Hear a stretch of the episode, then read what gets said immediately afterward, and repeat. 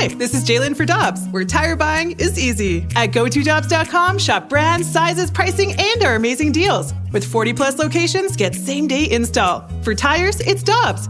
For deals you can use, click on GoToDobbs.com now. You ready? Showtime. On May 3rd, summer starts with The Fall Guy. Let's do it later. Let's drink a spicy margarita. Make some bad decisions. Yes. Audiences are falling in love with the most entertaining film of the year. Fall guy. Fall guy. Fall guy. That's what the poster said. See Ryan Gosling and Emily Blunt in the movie critics say exists to make you happy. Trying to make it out? Nope. Because I don't either. It's not what I'm into right now. What are you into? Talking. Yeah. The Fall Guy. Only in theaters May 3rd. Rated PG-13.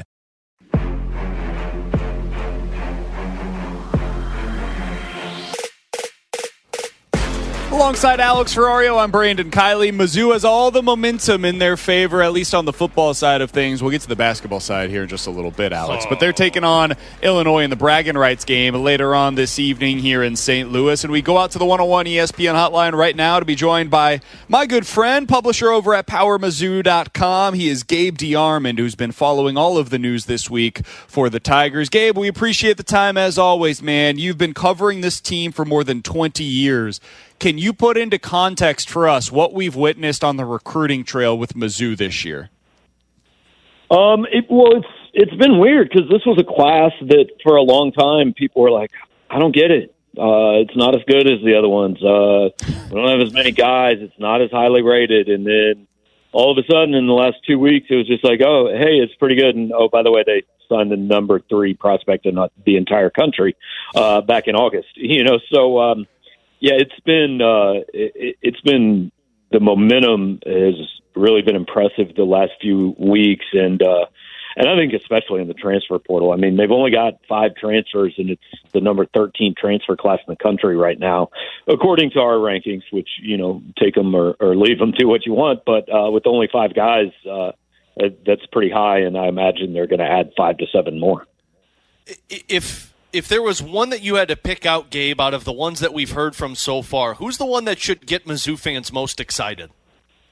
I mean, it's got to be Cayden Green, doesn't it? Uh, you know, a kid who played almost 600 snaps on a Power Five, on the top 15 Power Five team on the offensive line, which is, I, I think, other than maybe quarterback, and I'm not even sure quarterback, I think it's the toughest position to play right away because you've got to be it's not just physically, but uh, physically is the toughest part, obviously. But to be ready to play that position as a true freshman in Power Five football is pretty incredible. And you know, he's a local kid um, coming back home, and they now have guys in three straight classes from a school that is producing Power Five talent every single year. So I, I think that's got to be the one. And also, it's kind of apparently started this new old rivalry, uh, which you know a Missouri team with Luther Burden, Theo Wease, Cayden Green, Williams Nwaneri,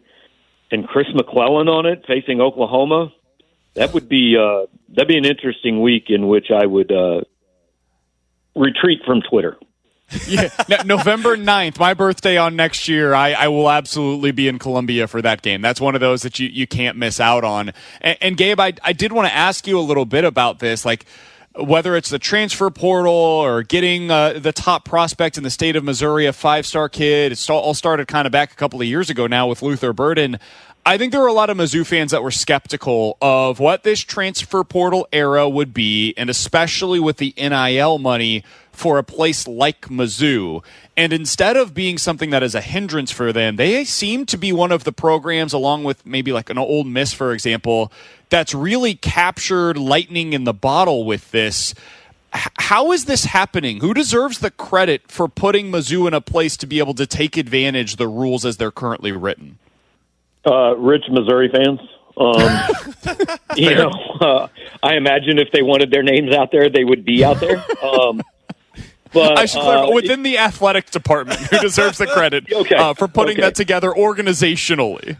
yeah, no. Also, like Desiree Reed-Francois, uh, Eli Drinkwitz, and Dennis Gates all deserve credit because, like, these people have always existed. They've always been Missouri fans. Um, I'm, I'm not going to say they've always had this this kind of money at their disposal, but uh, some of them certainly have for a while, and they've donated. You know, largely, I'm sure, donated a lot to Missouri before, but I, don't think the fan base has ever been galvanized quite like uh, these three have managed to do it. And um, I, I, I said when NIL started that it's not that the money isn't there. I just don't know if it's important enough to Missouri fans to to participate this way, and they've proven it is. Uh, you know, and and uh, I, I think that that trio has done a really good job. Um, you know, getting Missouri fans behind this. Gabe, you mentioned Drinkwitz. What's the level of importance finding out that they were able to return both of their coordinators? Yeah, I think it's a pretty big deal. Um, and, you know, I think you have to be a little bit careful because contracts are contracts and we all know what they're worth. And in college football, just automatically assuming they're back. I think Blake Baker for sure is back. Uh, he tweeted tweeted the Wolf of Wall Street gif. It's it's hard to not come back after that one. Um, and I'm assuming Kirby Moore is too. Don't get me wrong, but it, you guys, you know, I mean, his brother's in the NFL. Weird things happen, um, but it looks like uh, Missouri's managed to hang on to both of them, and I think it's a big deal because this to me has clearly become, and, and this is the last few weeks have really indicated this. And actually, Missouri just put out a video with Chuck Hicks talking about coming back next year, and, and he just flat out stated it. He said, "We had a good year. Now we're trying to have a great year. We're we're here to make history and and win everything. You know that's what this is. This is push all your chips in the middle of the table, whatever it costs in the transfer portal, whatever it costs in coaching extensions, anything you can do to make that 12 team playoff, maybe host a game." maybe win games. I, I think that's. I, I think Missouri fans should completely ignore 2025 and beyond right now. This is all. what can you do? And, and I'm not saying that this is hamstringing them for the future necessarily, but none of it matters. Like it is all what can you do right now to get in that 12 team playoff and have a shot. Gabe DeArmond is our guest here on 101 ESPN. You can find his work over at powermizzou.com. Be sure to subscribe. If you are a subscriber, you probably knew about a lot of these transfers uh, and their decisions prior to them actually making it official publicly. Gabe does a great job with that over on the site. Uh, Gabe, I, I, did want to ask you a little bit of a follow up on that because I, I can't remember coming off of a season like this, this much anticipation for the next year necessarily because they have so much coming back. And you look at it and it's like, it's almost one last ride as well for a lot of these guys because Luther Burden, this is almost surely going to be his last year on campus. You've got one more year with Brady Cook, your starting quarterback, coming back, and you're adding all of this talent. And then you look at the schedule and it's like, okay, it's being in the SEC about as forgiving as you can get. Is the expectation going into next year? Oh, and by the way, the 12 team playoff as well, which is good timing for them. Is the expectation college football playoff or bust in your mind? I hesitate to say the expectation. Um, the goal, clearly, I think, is 12 team playoff. I don't know. There are to me only, I don't know, five, six schools that the expectation is a 12 team playoff. If you don't make it at Ohio State, at Georgia, at Alabama, um, I, I don't know, maybe at Texas and Michigan. You know, if you don't make it there, yeah, bad season. Um, but but I don't think you can say that at Missouri. But you've got schools, Missouri, Ole Miss. I'm sure Washington will be one. You know that now. Okay, this is this is the goal, um, and, and it's a reasonable, it's a realistic goal. If Missouri finishes in the portal the way I think it will, um, I, I think there's a pretty good chance that it's a top ten team to start next season. Okay, Gabe over to the basketball side because we spent an awful lot of time here on our show trying to figure out who the hell the Blues are. I've only seen a couple of the, the, the Mizzou basketball games because they play at the same time the Blues do. But who the hell is this basketball team for Mizzou? Um, I want to say I don't know, but the truth is I hope I don't know because if Yeah, I do yeah. know, it's not great. Um, you know, I, I wrote after the Seton Hall game. I said that their biggest strength was that they never quit. They're tough. They're never out of a game. Their biggest problem is that they keep putting themselves in positions to have to prove that. You know, I mean, you just look, and it's not just down 19 to Seton Hall, down 18 to Kansas, down 20 to Minnesota. They had a 31 9 lead on Loyola, and it was a five point game at halftime. They get outscored in a half by South Carolina State. So I, I'm not looking at playing 40 minutes. Get to 20 and go from there because they really haven't done that. What they've done is put themselves in desperation mode and played like seven. And once it was good enough, and the rest of the time it really wasn't. So uh, right now, to me, they're a team that that is missing options two and three offensively. Um, they're just not there. Sean East has been steady. Tamar Bates has had a couple games. Nick Honor's had a couple, but they don't consider. You know, last year you knew Kobe was was the guy, but you knew D'Moi, Gholston, Carter, maybe even Honor, maybe sometimes East. You knew a couple of those guys were showing up. I mean, they were putting three and four guys in double figures all the time, and now outside of Sean East, I don't know if you can tell me somebody you reliably believe is scoring 10 points for this team. Yeah, and that's the problem. Like on any given night, any of them could, but you just never know who it's going to be. And there are some nights where it takes too long to figure out who that guy is going to be, and that gets the drought. And as you mentioned, that's been a consistent problem for them this year. Uh, Gabe, big night tonight in St. Louis with the bragging rights game. Uh, you've covered a ton of these. Where's this one rank in terms of like the the regular games that Mizzou has played over the years, whether it's football, basketball? Is this one of your favorite events that you cover on a regular basis?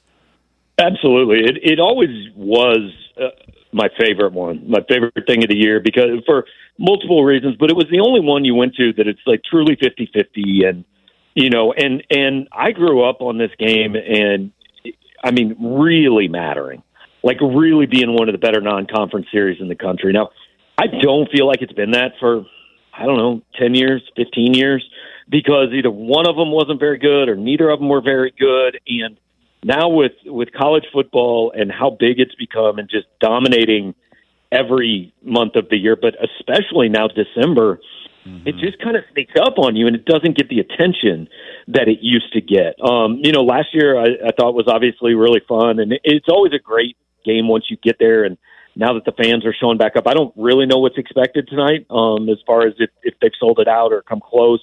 Be interested to see when I get in there. Um, but yeah, it's a it's a really fun event to go to usually, and uh, just because it is one of those, hey, you never know. Like I, I've, I've said a number of times, the worst team seems to usually win this game. So Missouri fans are looking for something.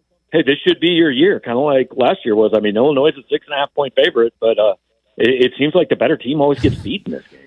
Gabe, we'll get you out of here on this. Do you have a favorite bragging rights moment?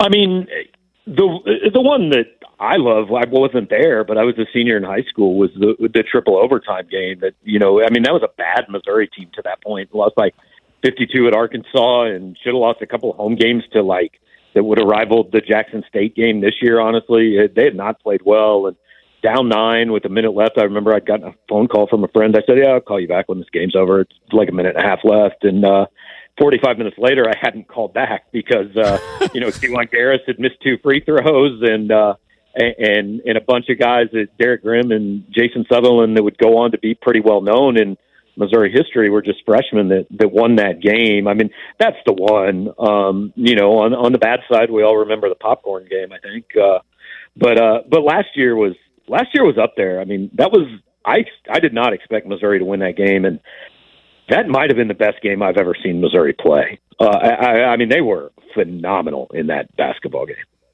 And I I don't know that they reached that level again the rest of the year. like that was just I, everything came together, and that was obviously a really good basketball team for Mizzou. But it, that was a, I mean, it was beautiful basketball uh, on that night. Hey, Gabe, we appreciate the time, man. Thanks so much for hopping on with us today. Uh, enjoy yourself out there tonight for bragging rights, and we'll talk with you again soon, my friend. Sounds good, Yes, Appreciate it. You got it. It's Gabe DeArmond, a good friend of mine, publisher over at PowerMizzou.com. You should read his work there. Be a subscriber if you haven't already. It's, I mean, basically, a, buy yourself a cup of coffee over at Starbucks or get yourself a subscription over at uh, Power Mizzou. It is legitimately well worth your time and your money if you are a big time Mizzou fan.